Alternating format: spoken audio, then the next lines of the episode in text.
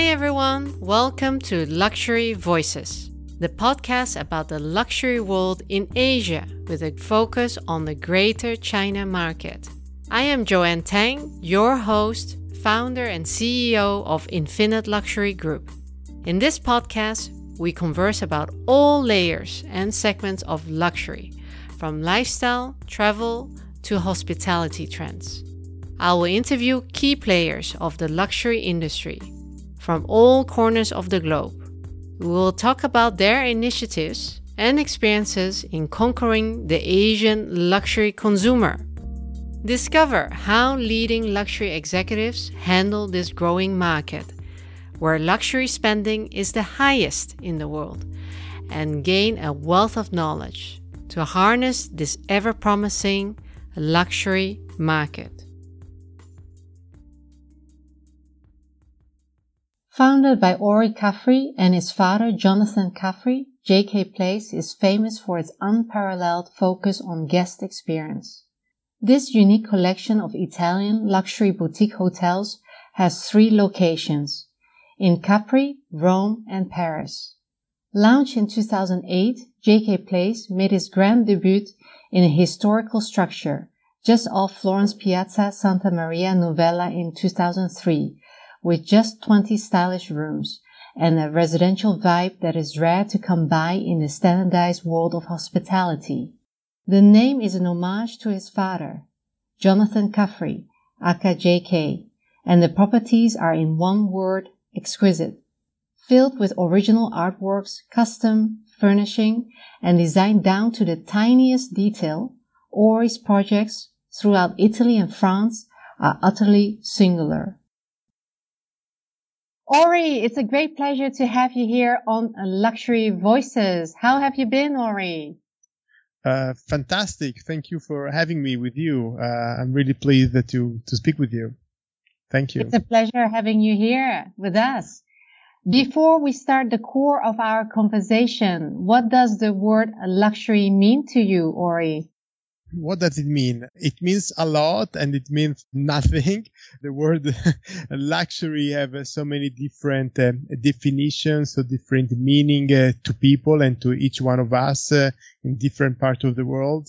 Once I hear someone saying, if you are in the desert and you're thirsty, a glass of water would be the biggest luxury you can have. Then usually we say that's luxury is time because time you can't really buy and uh, cannot go back in time and you can and you have to spend in the best possible way. And um, luxury is uh, limited. Luxury is uh, one of a kind uh, is sophistication. At the end of the day it's probably love passion uh, people that you care about. Uh, it's it's your life. So it's really one of a kind. Thank you for sharing ori you fell in love with hospitality during your business school when you took an internship in Florence, your hometown. Can you share with us what this experience instilled in you yeah, for sure. It was uh, not the Lungarno hotels, which is still very close to my heart because uh, that's where I discovered the architect, Michele Bonan, who was our mm. designer from the very first hotel. He was the first designer of the Lungarno hotels in Florence. My real internship was uh, at the hotel called Helvetia and Bristol and ah. then in a second one, which was the San Regis in the Excelsior in Florence. So both cities, I mean, both hotels, or all of the hotels, uh, part of my hometown. And it was really special. I really felt in love with the hospitality by having the possibility to work in my city.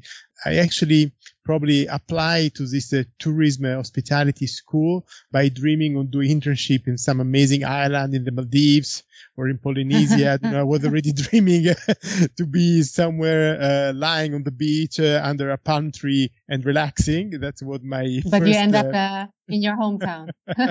I end up to stay in my hometown. Who knows why? But actually, it was the best choice because uh, I learned, I started to discover my city, uh, to understand how beautiful and uh, reward it was to sit behind uh, a desk, uh, welcoming people and introduce them uh, to Florence, to let them discover the street, the restaurant, the people, the small gelato ice cream place, uh, mm. uh, the nice uh, t-shirt maker, all the little things which, you know, Florence is very much about handicraft, about artisan. It's about people and it's like an open air museum. So people would come back and express all the gratitude and the appreciation for being in your city. And it was really nice to be the host and this uh, relationship, this uh, exchange of uh, can I say of energy between uh, the operator and the guest uh, was really an amazing um, I can say satisfaction, an amazing uh, reward. The feeling was was unique, and I I really enjoyed it, and I felt oh I love to give service uh, uh, to people, and it's really a service industry, the one that I'm working in, and yes, so it was the start of my journey into the hotel business. Great. Yes, Florence is a beautiful city, very special. And I like keep on coming back to this beautiful place.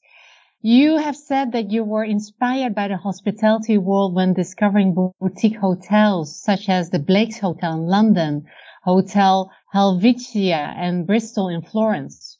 What is it that inspired you in those hotels? Well, the, at that time, there was uh, one of the very few, well, internet was just uh, uh, starting. Uh, uh, I opened the hotel in Florence. It was 2003.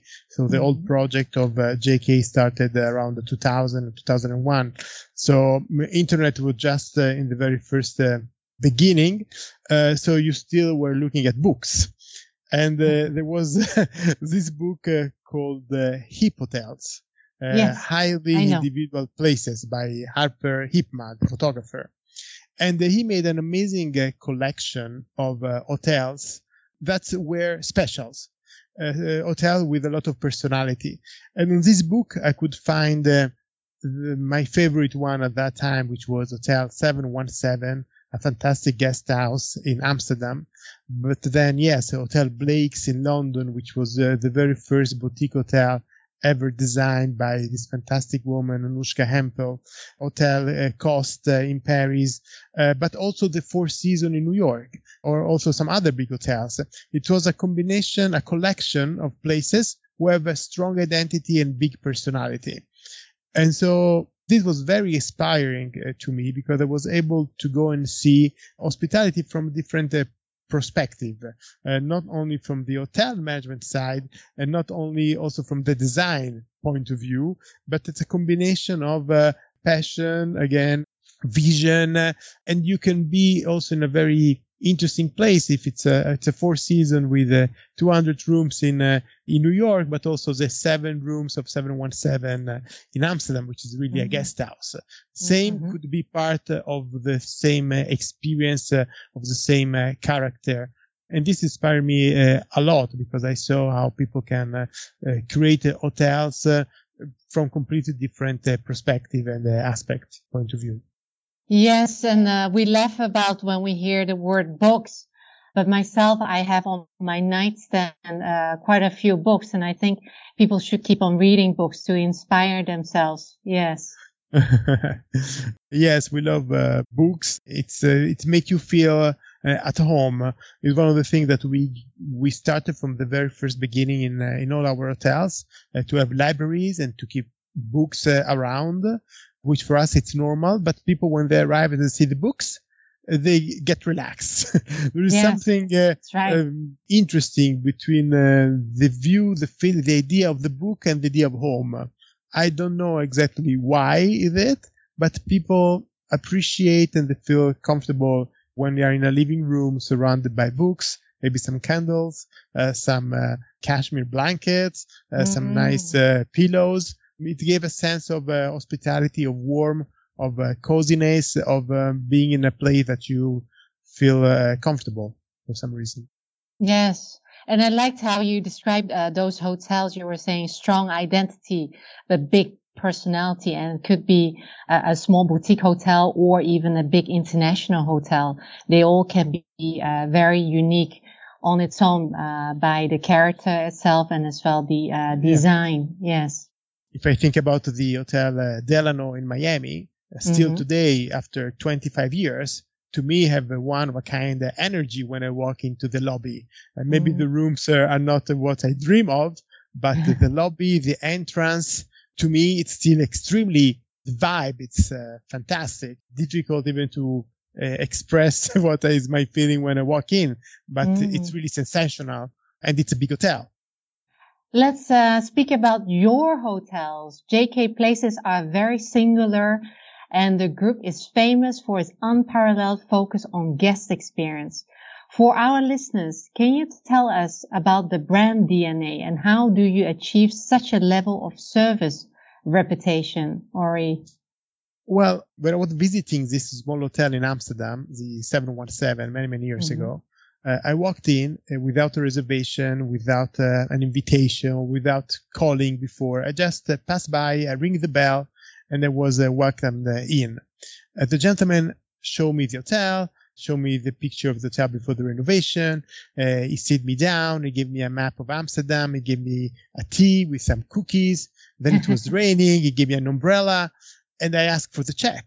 And he said, "Oh no, no, no, you are my guest." Say why I, I mean, but I just consume, I just spend. Or say we are a small hotel, we cannot uh, spend money in advertising, but I can definitely offer a cup of tea or a cup of coffee to someone who is interested in our hotel, and uh, definitely this could be a guest for the future. So we need to invest uh, on the people. Actually, this gentleman, Hank Deluct, which was the manager of this hotel, uh, two years after when I opened the hotel in Florence, uh, I welcomed him to, f- for six months. He was traveling back and forth from Florence and Amsterdam to teach me and to my staff how to be so genuinely uh, hospitable and such a nice host because it's really coming from the heart. It's not coming Mm. from anywhere else. You just need to be uh, kind and generous. Mm. So uh, in our small hotels, the only way for us to succeed is to focus uh, all our attention, all our love versus the guest. Mhm. A- And they are becoming our ambassador because the day Mm. after when they're walking out of the hotel, they will uh, tell to their best friends or eventually on social media today and TripAdvisor and all this, they will share uh, their experience. So that's how we, we feel. I mean, we feel that the guest is the most important and uh, we love to take care of him. When I was doing my internship, and it's interesting to me that a lot of the things that are still today, 20 years after the DNA of the brand, are all kind of things that I uh, learned or experienced myself when I was uh, uh, much younger as a student. I do remember that in big hotels, which is completely normal, and I understand the way of working, but it's not mine. Okay, so you have 200 rooms hotel, and then you have a VIP list. In the VIP, you have different categories of VIP: VIP one, Mhm. VIP two, VIP three. That's right. Depends. Depends if you are American Express Platinum or American Express Imperium, or if you are a president of certain company, if you are CEO of some other company, or if you are friends of the friend. Depends. You have different VIP codes.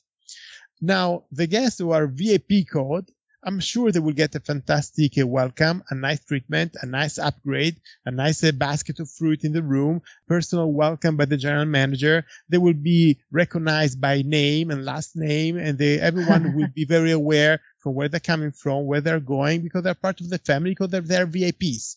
Yes. But generally speaking, it will be How about maybe non-VIPs? exactly. So when we are talking about the 10, 15, maybe 20% of the guests staying in a big hotel, it's fantastic. The other, unfortunately, they cannot manage because the hotel is too big. So they became more of a number more than a person. Uh, Now, in my hotels, I cannot do this uh, concept based on 10 or 20% of my hotel guests. I have to do it on 100% because I only have 20 rooms, 30 rooms, 40 rooms. They're small hotels. So this way, if I approach everyone from the first to the last at the VIP, I'm not going to make anyone disappointed. I don't have to call my GM or my hotel, the staff to say, oh, please take extra good care of this person. It's not necessary because I know that uh, every hotel guest will be treated uh, in the best Mhm. possible uh, way. So in a way, I can say it's a sort of a, not of a trick, but uh, the approach is uh, we don't have VIP guests because we want all of our guests to be VIP. And we can do it only because we have a, a limited number of rooms that allowed us uh, to really create this relationship with uh, with our hotel guests.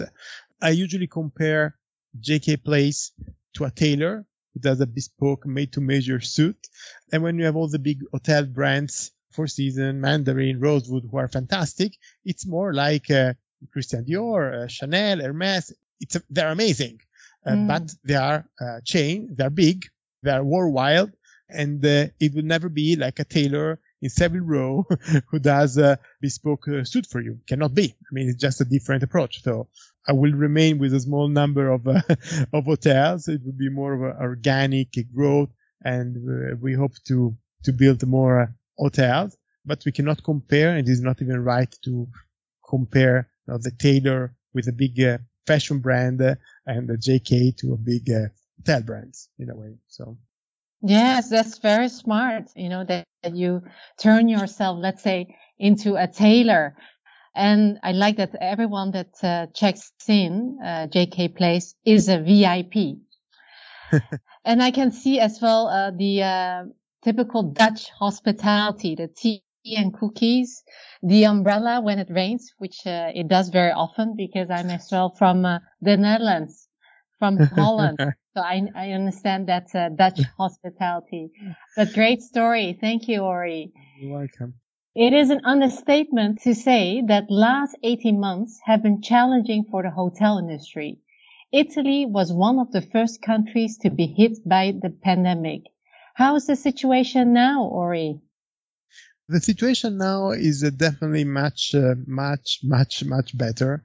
Last summer, we had a little window of uh, two, three months of a sunny summer where European uh, travel uh, back to, to Italy. Then we were hit by the second waves.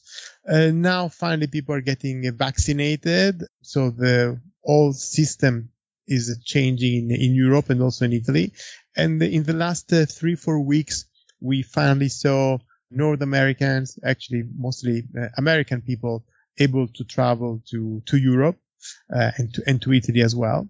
But still, big part of the world uh, is not uh, allowed yet to travel freely overseas. So it will take a little bit of time before we see tourism back uh, to Uh, where it was uh, uh, two years ago.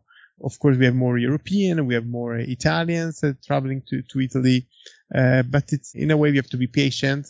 it's not a process that will, I mean, it will take a little bit of time but it's definitely we can see the light, uh, the famous light at the end of the of the tunnel.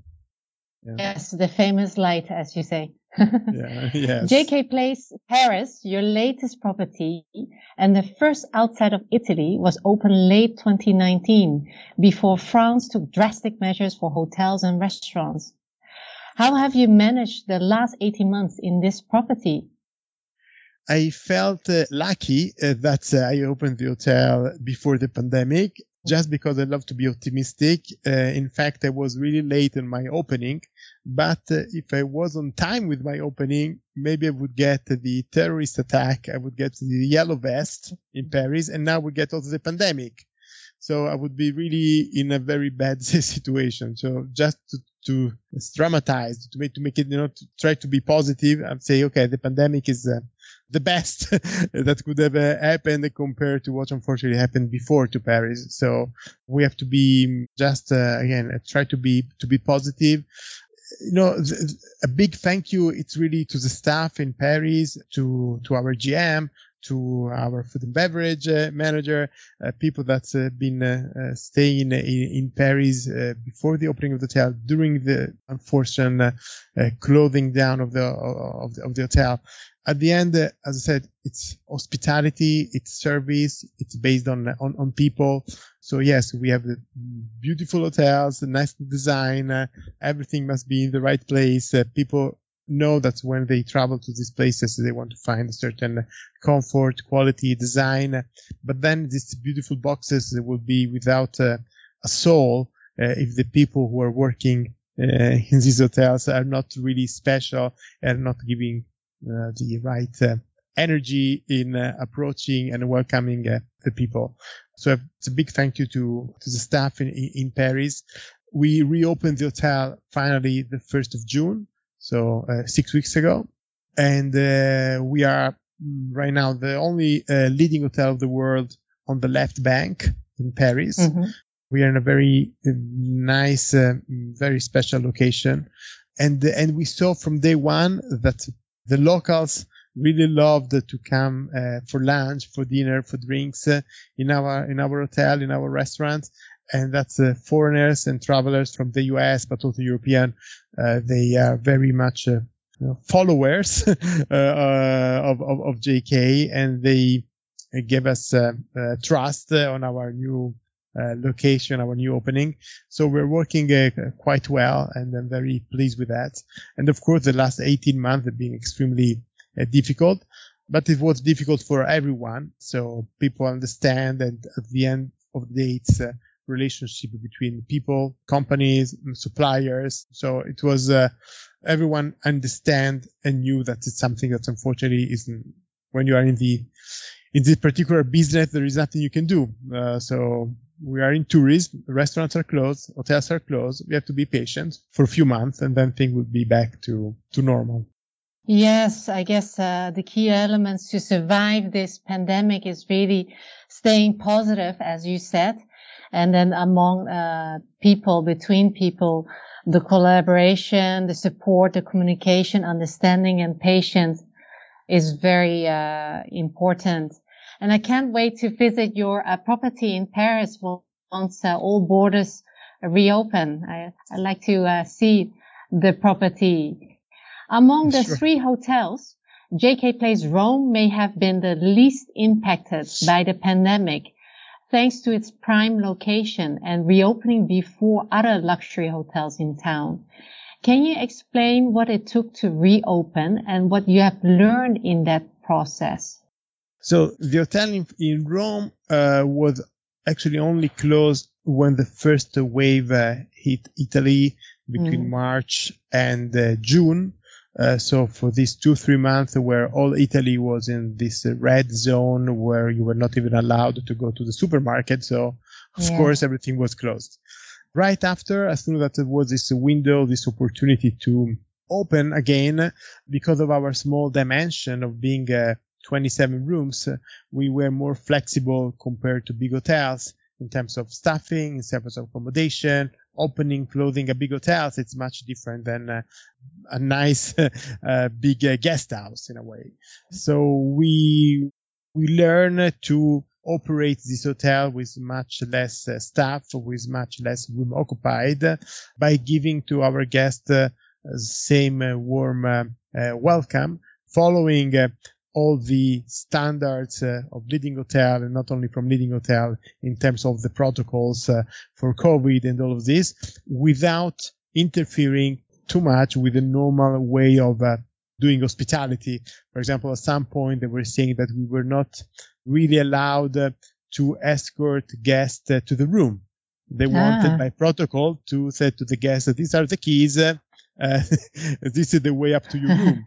that was what, for example, one of the many new requirements. But you know, we just talk to the guest and ask him, "Do you like us to escort to the room, or you prefer for us uh, because maybe mm. you feel more comfortable to go on, yes. your, on your own?" For example. So by communicating, by talking to the guest, then you then you solve uh, 99% uh, of uh, of the issue because if you don't offer the service, the hotel might look like uh, oh, the hotel is not as it used to be before yeah, because now, changed. you know, they don't. exactly.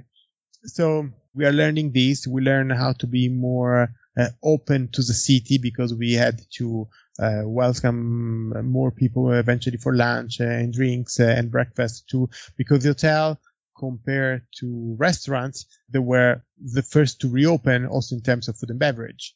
So restaurants were closed, but if you're a hotel guest, then uh, you could uh, have the lunch or dinner inside the hotel.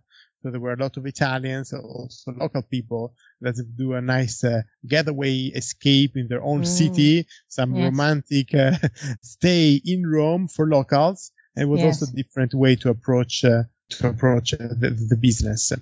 Uh, but since then, the hotel in Rome was really one of the few to keep open all the time because again, with because of the small size and the more flexibility uh, that we had that was very helpful. Yes, great challenges also come with great opportunities. Has the pandemic unearthed any opportunities for JK Places?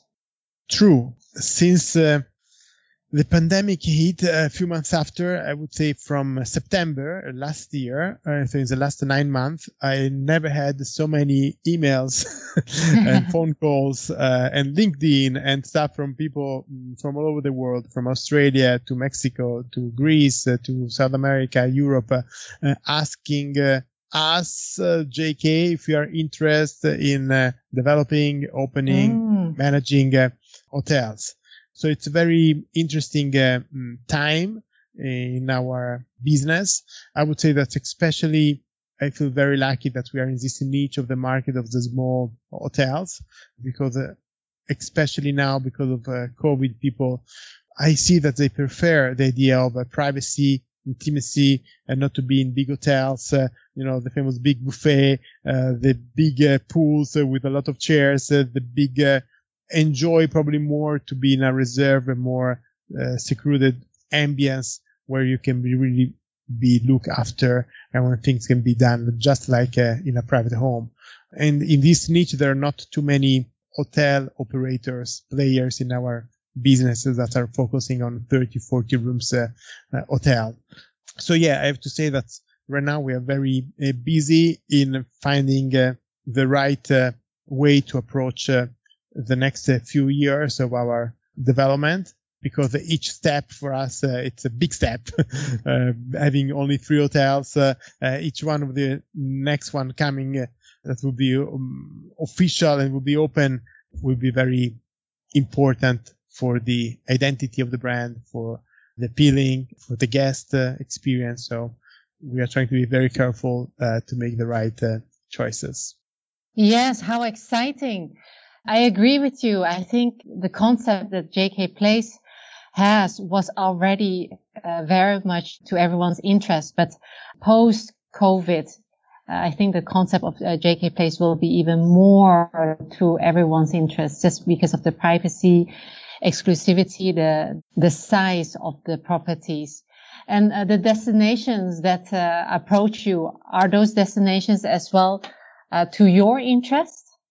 Yeah, most of them, uh, yes, absolutely. Some are interest, but maybe in more of a second or third stage of, of our uh, development plan. When they ask me about uh, Australia, I would love right now dreaming to go to Sydney, but uh, I know that unfortunately is not something uh, easy and uh, really so logical when we are in Italy to think about an hotel in, in Sydney. So I feel very proud and uh, happy to talk with someone so far away that's thinking about us, which is fantastic. But in a logical way would be more to be in Europe because uh, it would be easier for us uh, uh, to manage. Uh, but I'm dreaming about uh, do something in the Caribbean, something in the U.S., uh, something in, in, in Mexico, which I think it's a fantastic country. So we will see next where we are. And you know, each new property that we're going to to open, to operate, to manage, it's uh, it's it's a long process. I mean, to open a hotel, even in Paris, for us, from the first mm. day when I saw the building and when they offered it to, to us, to the day that we open it, it, it took uh, more than five years. Because opening an hotel, it's uh, even if it's a small one, just take the same amount of time as a big one. Uh, it's the same permit, it's the same uh, financial uh, situation that you have to go through, and the works, and the timing, and the the, the delay is just a, a process that uh, takes takes time, and that's also why when you see an hotel opening or a new one, it will not be rebranded, reflagged, or changed from uh, converted. You know, it's not uh, office building going to uh, residential, mm-hmm. then it's going to be an hotel and they're going to be a store. No, I mean, an hotel, usually it's, it's an hotel. When yeah. you see uh, a store in a, in a street, then the store may change a brand from Gucci to Prada to Nike uh, overnight and the restaurant can be you know uh, anything in uh, in two days they change uh, and and they make it a new restaurant uh, an yeah. hotel is not like this once you have an hotel stay there uh, long uh, because it's uh, also by the uh, regulation of the city mm. that will allow the allow the yes or no to have hotel rooms uh, because there's always very contingency also in terms of uh, how many rooms that the city can can have like in. Florence. Mm-hmm. In, for example, in Italy, Florence, Venice, but also in Rome, you cannot just buy a building and open 80 rooms hotel. You don't have the license to do hotels. Mm-hmm, mm-hmm. Because the city give a certain number of it's it's con, con, real contingency, so you're not allowed. So yeah, so there is a lot of things that are getting into the picture uh, before you can finalize a deal to make an hotel. So it's always a long process. Yes, it's definitely not easy to open a hotel, but uh, very exciting and uh, perhaps your uh, childhood or intern dream will come true. You'll be able to work in different exotic destinations.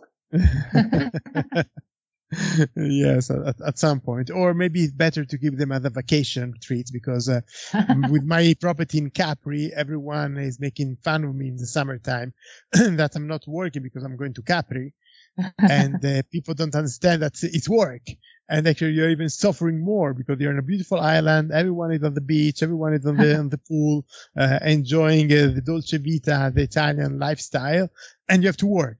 So that's right. That's it's a, right. It's a beautiful place to work, but uh, you know sometimes it's better to work in the office and then go to Capri on vacation instead. that's right. One of the most important key feeder markets for Italy and France is the USA, as you mentioned, but it's unlikely they'll come in numbers this year. Italy and France have also been a highly popular destination for the luxury Asian traveler, uh, of course, before COVID, who has a similar, if not higher, spending power. As we move forward towards border reopening, how important do you think the Asian market can be for your hotels in a mid to long term, Ori? I think it will be extremely uh, important uh, uh, for the new uh, generation of uh, people that will be more. Right now, being a small boutique hotel, for us, it's a little bit more difficult to approach the third generation of uh, Asian traveling to Europe, I think there is a little bit of a, a language barrier probably. And mm-hmm. so they mm-hmm. prefer to travel uh, in groups. So they prefer to travel to hotels where they would feel that the mentality, uh, the approach uh, to, mm, I don't know, I think about the Peninsula or Mandarin or uh, Shangri-La, hotel that probably, uh, even Rosewood who have more, I remember uh, in, in New York having breakfast at the Peninsula and the Mandarin different hotels in the morning when I'm in New York. I always try other hotels. And I saw uh, the menu with a lot of uh, uh, Chinese and Asian uh, uh, food in the menu for breakfast. And I thought, wow, interesting. You are in New York and instead of having the most famous uh, eggs with sausage and bacon, right? you have a Chinese breakfast. And it's easy to understand because you are focusing also to welcoming people from this part of the world that uh, in the morning for breakfast they want to find uh, also the possibility to eat something that they feel more in their comfort zone area, right? In Europe and especially in Italy, this is not, uh, uh in Italy at least, uh, we have been uh, in the last few years. First, there was a, big wave of German. For example, next to Capri, there is this beautiful island called Ischia that mm. for many, many years, Ischia was very much uh, uh, an island loved by uh, the German. And still today, if you go to Ischia, the menu at the restaurant would be in Italian and German and then maybe English because they have, and also Tuscany, where I live in Florence, uh, all the agriturismo, all the nice farmhouses, they were discovered uh, by um, uh, the German that were driving down to Italy and they would stop and they would enjoy very much the farm uh, and the land and the wine. And you would find a lot of uh, German menus. So uh, now it's more English, okay, but soon it must be more Chinese because they will travel more to, to Italy and they will discover more of, of, Italy and we have to be ready to welcome them and to have people who can welcome them uh, properly also with, with, with the language and with the support of uh, the rooms and, and, the menu and the way you set up uh, the rooms uh, because that's the a big part of the next future luxury travel, which is already happening in big cities like Paris, for example, because it's very, I was uh, last week, uh, visiting the beautiful store of uh, Audemars Piguet in Paris, and, the, mm. and one more than one person uh, working in the store. They had a Chinese heritage, and Chinese was their first uh, language because mm-hmm. that they are welcoming uh, people from Asia to uh, to their store. In Italy, it's starting now, but it's definitely part of the future of the traveling. Yes, I fully agree. And uh, the Chinese traveler has really evolved in the past year. Like maybe like a few years ago, it was Chinese travelers uh, staying in international hotels that they feel comfortable with, but now as well exploring the luxury hidden gems. And as well, uh, the Chinese used to travel in big groups and large groups, uh, but now more and more independently.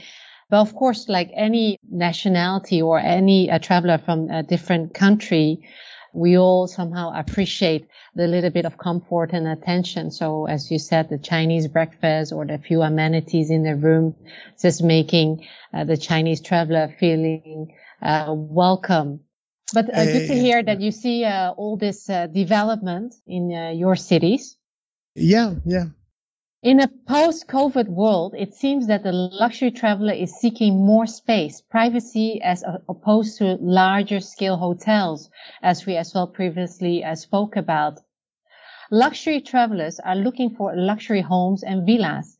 It seems that JK Place fits this need perfectly. Do you see this trend as well? What's your take on this? Well, yes, the, the one that are able, capable, and willing to travel uh, now, right after COVID or during COVID. They have uh, no budget um, issue. Is nothing is uh, linked to how much it costs. It's only mm-hmm. linked to the quality of the experience. Uh, so they want to stay comfortable. Uh, if before they stayed in a junior suite, now they want a suite. If they mm-hmm. used to mm-hmm. go to a restaurant, uh, uh, one Michelin star. Now they want three Michelin stars. they upgrade uh, everything they're doing because everyone right now is understanding uh, how, uh, as we said before, the luxury of time. Uh, we lost uh, 18 months of no traveling, of no experience, and we lost, and that's one point of view without going too much into the people that we lost and the people that, that we care and, and, and, and all this other real problematics. So being more superficial, people say, okay, now we travel. Now finally we are in Paris. Finally we can go to Italy. Finally we can go a- anywhere. Uh, I want to have a good time. I mean, I haven't been traveling for so long. Yeah. I want to have a, a nice room, nice size, comfortable. So this is what is um, hap- happening now. Uh, people are uh, spending uh, extra money because the money is not the issue. They just want to make sure that they're gonna have a, a good uh, a good time, a nice experience, a nice story to tell the friends, a nice memory to recover also the loss of uh, time they had uh, you know, last summer. Yes, interesting that you see that. I guess as well that people are going for less trips, less quantity of trips, but each trip count. So more quality uh, per trip. And as you said uh, before, the past year we are were unable to travel. So everyone is trying maybe to make up time, but as well somehow pamper themselves and loved ones while they are uh, traveling. Even myself, if I think about the trips I made, uh, especially the leisure trip, and then uh, we went to many beautiful places, but we always stay only, let's say, four nights. And I always ask myself, why did we only stay four nights? Why we didn't stay longer? I think uh, really this um, this COVID, this pandemic has really impacted us, and the way we'll, we'll travel in the future will be very different. Yes, probably would be would be different. I also think that people want things are going back to the new normal or to the old normal, then uh, we will we will just start to live uh, very similar to what we did uh, uh, before. For example, we many people said that the business uh, traveling uh, will be close to zero uh, because now everything is mm. done via Zoom, Zoom and the conference call.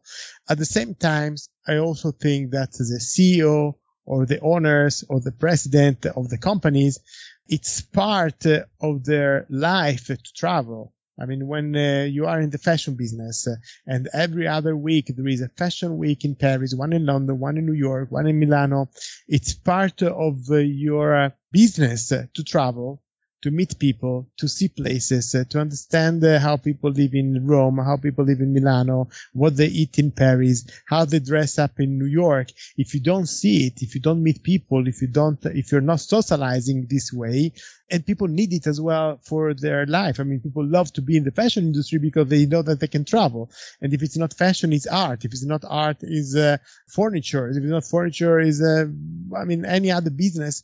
You you travel you experience, you see people. And this, when you had the chances before that you say, okay, tonight I, I will fly to Paris. Tomorrow I'm going to London. The week after, why in the next future when things will be back available for people to travel so easily, why people should not do it? I mean, mm-hmm. I think they will do it. mm. Now they cannot. So yes. right now you, you, don't do it just because you can't. But one day we reopen the borders and people will be free to travel, I believe uh, that people will love to to go back to that craziness of uh, not stopping. Because also I think in terms of uh, the human mind, when you keep yourself busy, uh, when you don't have time to think, when you are in this uh, continue rush and appointment and meetings and going from one place to the other, it's also help to live uh, I can say better. When you stop and you think, then uh, it's uh, also complicated in a way, you know?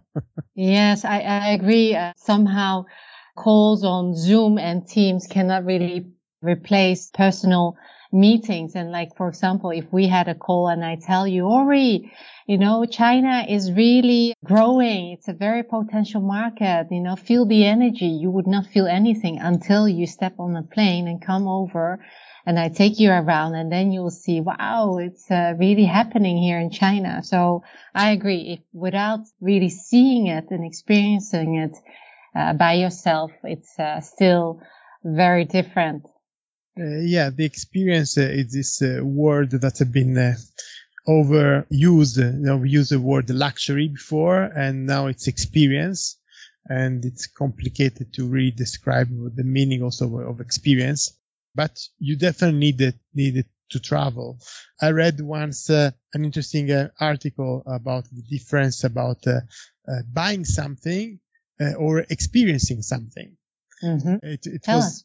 it, I, I, will try to explain it. It was uh, about someone who dream about to have a Porsche. So he go to the dealership and he's, he's ordering the car uh, he's very excited uh, about choosing the colors of the car. And six months after the car is ready to be picked up, he go to the dealership, he pay the car, drive the car home. He's super excited to show it to, to his uh-huh. friends. But then the week after, his neighbor is buying the new Porsche. so now all the, so now all the ex- excitement he had, unfortunately, is like, oh, what I'm doing now with the old one. Like, uh, yes. isn't now the same person goes to do a safari in Africa. Yeah. You know?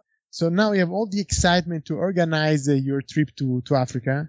You have the fantastic experience with the family and your friends uh, in, a, in an amazing uh, camp and you see the animals and you live the wild uh, and it's really something that you never had uh, before.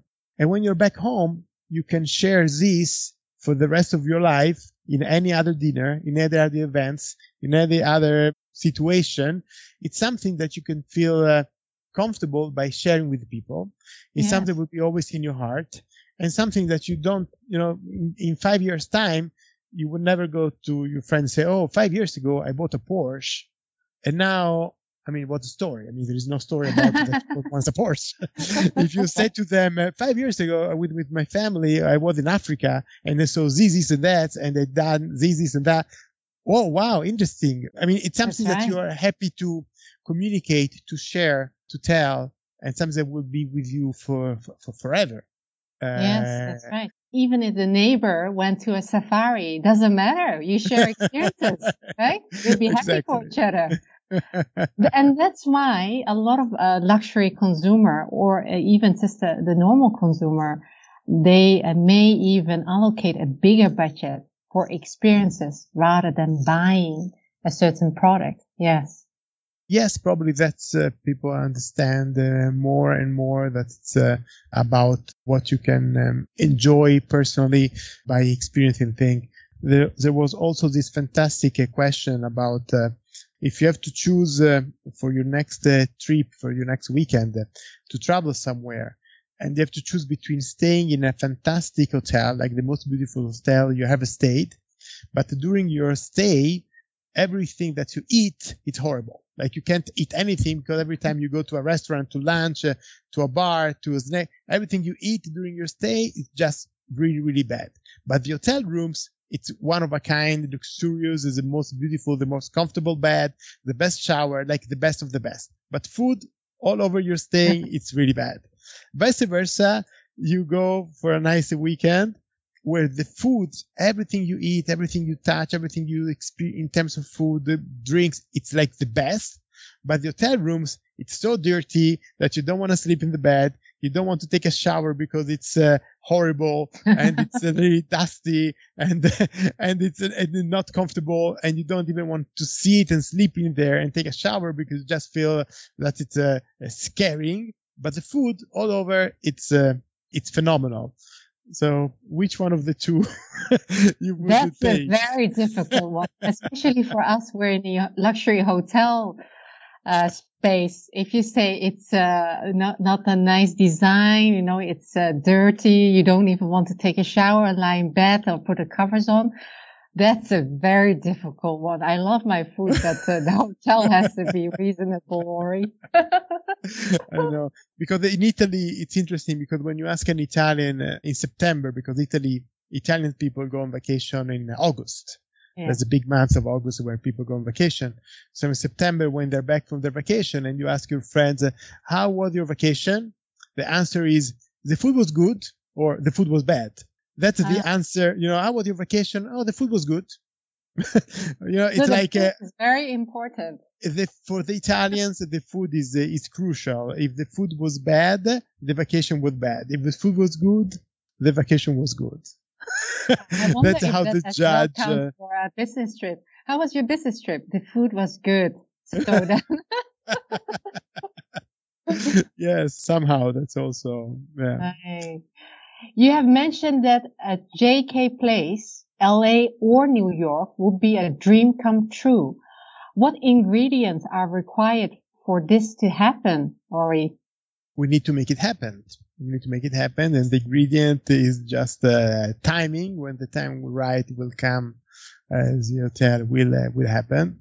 I think that we can really do very well in the U.S. and uh, in LA. It's a place that I really feel it's a natural setting for a, a concept like uh, we developed here in Italy. And I personally love uh, California very much, and I hope one day to uh, to open a hotel in this part of the world. And uh, it, it, will happen. I don't know when, but it will. Great. Yes. And you as well briefly mentioned about Europe. What other places in Europe are you eyeing at? In Europe, uh, I would say that uh, now after Paris, uh, London would be a mm-hmm. very natural city for us to, to develop uh, next. Uh, at the same time, JK have we can be both city but also resort destination mm-hmm. because Capri is very much of a resort town, yes. and uh, I do think that places like uh, Saint Tropez uh, or Mykonos could be extremely appealed for our clientele, for our target, for our market. So seasonal location and resort are also very much in our radar. And I think that's, we would love to be, see uh, JK in one of these destinations. So it could be London, it could be Saint Tropez, as I said, it could be Mykonos, uh, but also uh, in Italy could be uh, Milan or, or Venice. I mean, uh, it, by chance happened that Italy really have a lot of uh, uh, opportunities for mm. us as well of, of growing uh, because it's a mix of city, culture, resort, uh, lakes, uh, countryside. really have a, an amazing uh, country that uh, will allow us to to bring JK in different uh, uh, location. So same DNA, just in a different uh, surrounded uh, area. Yes, looking forward to your future announcements. Looking mm. back at last year, what would you say you are glad to have learned, Ori? Last year, I learned that in difficult times, uh, the people that you can trust uh, and the one you can trust uh, less, I think mm-hmm. was very much about the human uh, relationship. Mm. And that's one uh, very important uh, point. I mean, I think that probably you already knew before, but during a pandemic, it's like doing a war. Then you realize who Titanic more, you know, who is the, who are the good and who are the bad. And then I was really glad that actually I was able to to spend 24/7 time with my family, with my wife and the kids. Mm-hmm. Actually, my wife is uh, Uruguayan, and so we were able to leave uh, Italy and to spend a few months in Uruguay during the pandemic. Oh, nice. And at that time, uh, Uruguay was still uh, extremely uh, safe, and by being there with the family and the our kids uh, and the aunt and the cousin and the grandmother and the grand, I mean, it was a really nice time that usually I would say would not happen if not to, for the normal two weeks of vacation. So it, it was really nice to have a family reunion, uh, even if the time was not uh, the best uh, mentally, I mean, business wise, but in mm-hmm. terms of uh, uh, family, it was really, really nice. I'm sure. Before ending our conversation, I would like to ask you a few more personal questions. You can answer quickly or you can elaborate as much as you like, Ori. Are you ready? yes. You love art and unique pieces. What is your favorite place to make interesting discoveries? I love, I really love, and I think it's one of the experiences talking about experiences when you are in Paris people must do. It's over the weekend, Saturday and Sunday, to visit the Marché aux Puces, so the flea mm. market, yes. uh, which is really fantastic because every weekend you discover new things and it's a, a unique, uh, one of a kind location where you discover from a vintage piece uh, of uh, Hermes to art, uh, furniture, everything. It's really uh, a treasure in Paris. And most interesting that every weekend is different because people are coming ah. and buying, are taking away. Yeah. And so you will never find the same things. And it's big and uh, you can discover a lot, a lot of stuff. Wow. Great uh, tip. So the hidden gems in the Paris flea market. Yeah. Marché aux Puces. And uh, would you choose Bodega Garzon or an Antinori Chianti Classico? I love Uruguay, so the Bottega Garzon is really in, in, my heart. Antinori, it's in Florence, it's my hometown. Uh, so difficult one. difficult. Well, uh, Antinori is Antinori, so we have to go with Antinori. Antinori it is, or just open another Bodega Garzon. Yes, exactly. exactly. Both. That's right. And would you choose Fisher Island or Pantelleria? Pantelleria. Well, I would choose uh, Formentera. I would choose another ah, island. Formentera. oh. Fisher Island, uh, fantastic. Pantelleria was very nice, but Formentera is in my heart. And ah, I, I, okay. I wasn't there now for 10 years and I just came back last week with my wife and the kids. So. I think Formentera. Yes. Formentera it is. Mm. Ori, it was a true pleasure speaking with you today and thank you for being one of our luxury voices. thank you so much. Really kind of you to having me chatting with you and to talk and uh, it's, it's real pleasure. Thank you so much. Thank you for listening to this episode of Luxury Voices. If you have enjoyed it and found this episode useful, please share it with your network, like it, rate it, and help us spread our voices. You can find information about today's voice and the podcast content in the podcast notes. Luxury Voices is a podcast curated by Infinite Luxury Group. a luxury sales, marketing, communication specialist based in Asia. Please tune in for the next episode. Bye for now.